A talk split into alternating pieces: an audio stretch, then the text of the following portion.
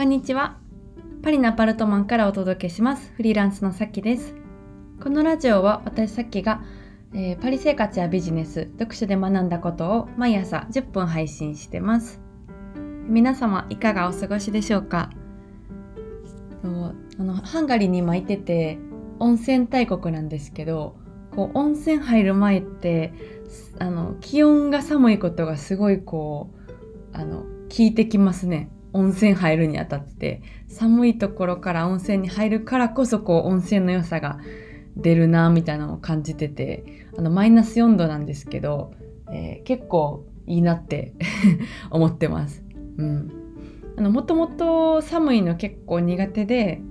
あの、まあ、それはちっちゃい時とかに霜焼けがすごいできてたからっていうのがこう始まりなんですけどもう手とか10本とも霜焼けになってグローブみたいにパンパンに腫れてたんですよだからもうかゆかゆいことの不快感があの冬嫌やっていうことにつながっててそっからもうなんか寒いだけで結構泣きそうになるんですけどうんあの温泉大国に来ると悪くないなって 思いました。うんまあ、あの今アジアの方がね結構暖冬って聞いてるんですけども結構暖かいんですかね。うん、とあの今日のラジオのテーマなんですけども、えーフェミニズムは単語脳ではなく文脈脳で読もうということに関して今日はお話ししたいと思ってます。はい、あの皆さんフェミニズムってご存知ですかね？なんかあの女性のなんちゃらみたいな感じでこうなんとなく聞いたことあると思うんですよ。まあ、女性のなんか思想なんかなみたいな。うん、で、まあ、あのまず、えっと、今日のこの話をするにあたってフェミニズムとは何ぞやっていうことを、えーまず話していきたいなと思ってるんですよ。うん、あのフェミニズムって、まあ、あのウィキペディアさんによりますとですね、えー女性解放思想およびこの思想に基づく社会運動の総称であり政治制度文化慣習社会動向などのもとに生じる性別による格差を明るみにし性差別に影響されず万人が平等な権利を行使できる社会の実現を目的とする思想運動であるとのことです。はい、これねあのまあ万人が平等な権利を、えー持てための、えー社会思想とか社会運動ってここに書いてあるんですけどなんかフェミニズムって聞いた時に結構なんでしょう女性にフォーカスする思想みたいな印象ってありませんかね？ないですかね？あのなかったらいいなって思いますけどあのまあ名前的にねそのフェミニズムっていうところからももうその女性という単語が、えーすごい出てるからなんか女性を有利にする思想なんじゃないかなとかあと女性がなんかこうキッキーキー言っててなんか怖いみたいなイメージも社会的にはなくはないと思うんですよ。うん、でもねこの、えっと、フェミニズムってそもそもは、えーその平等な権利にするための考え方だからこう男男性がどう女性がどうとか女性が男性を嫌いとかあのいっていう話じゃないんですよね。そうそうそう。だからこう単語の単語じゃなくてその実際どういうことをしてるのかっていうのを知るのが大事だなっていうのを思ったんですよ。うん、あのだからまあ今日のテーマの最初に単語脳ではなく文脈も脳で読もうっていう風に言ってるんですけどそうそうなんか単語に引っ張られると結構そういうこう女性が強いみたいなイメージになってしまいます。うん、けどこれはあの文文脈、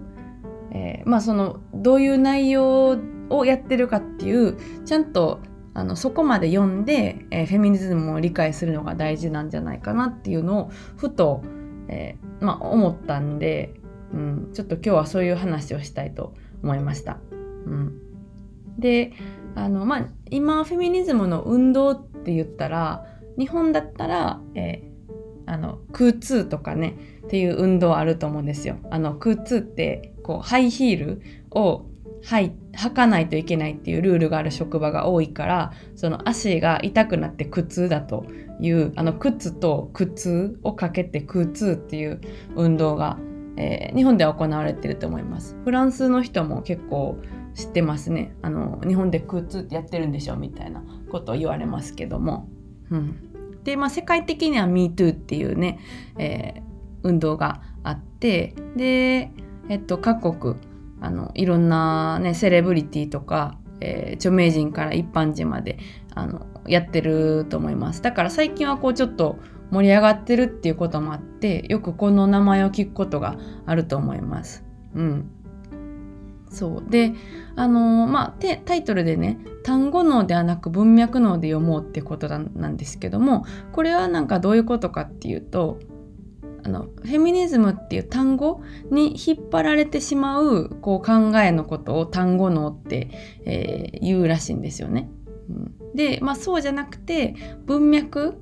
あのその単語のインパクトだけじゃなくてどういう意味なのかとか、えー、その強い単語だけじゃなくて、えー、まあ、さっき例えばウィキペディアさん参照の文章をちゃんと読んでああの女性にフォーカスする思想じゃなくて平等な権利をあの使えるための運動なんだっていうことを理解できるのが文脈のっていうんですけど、うん、なんか結構こうフェミニズム関係の、うん、ツイートとか記事とかを見てて特にこの単語脳で反応する人多いなって思いました。うんなのでなんか何でもね文脈脳で読むと、えー、真実を間違えて捉えないからいいんですよ。なのでちょっとその文脈脳で何でも見るってことおすすめなんですけど特にこのフェミニズムに関しては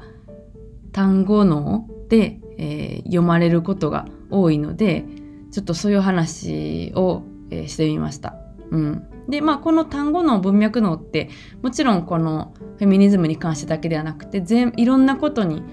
関して、えー、使えるこう考え方なんですけどなんかビジネスとかでもねあの人普段の人間関係とかでも文脈脳で、えー、読んでいった方がいろいろうまくいくんですよ。なんか例えば単語脳って、えー、インパクトのある言葉に惹かれてしまったらなんかなんでしょう。まあアホやなとかそういうこう悪口というか暴言みたいな言葉をあの単語だけ捉えてすごい怒る人とかうんあのホリエモンとか大悟さんとか結構こう強い言葉なんかアホとかあのバカとか あの結構使いますけどそこに引っ張られる人って割と単語脳なんですよね。だから実際何をしてる何を言おうとしてるのかを読まずになんかそんななんか悪い言葉使ったらいけませんよとかあの有名な人なのに悪い影響を及ぼしますよとか怒っちゃうのがこの単語脳の人だと思うんですけど、うん、本当はそのホリエモンとか大悟とかが伝えたいことってそのねアホとかバカっていう単語じゃなくってえっとその文章全体で伝えたいことが実際あってでそれを、うんと、引き立たせるためになんか強いインパクトのある言葉を使ってることが多いんですよね。だからあの単語を見るだけじゃなくて、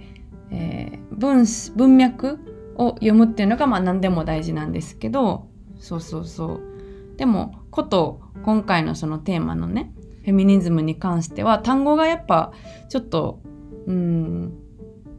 インパクトがあるというか女性のあの、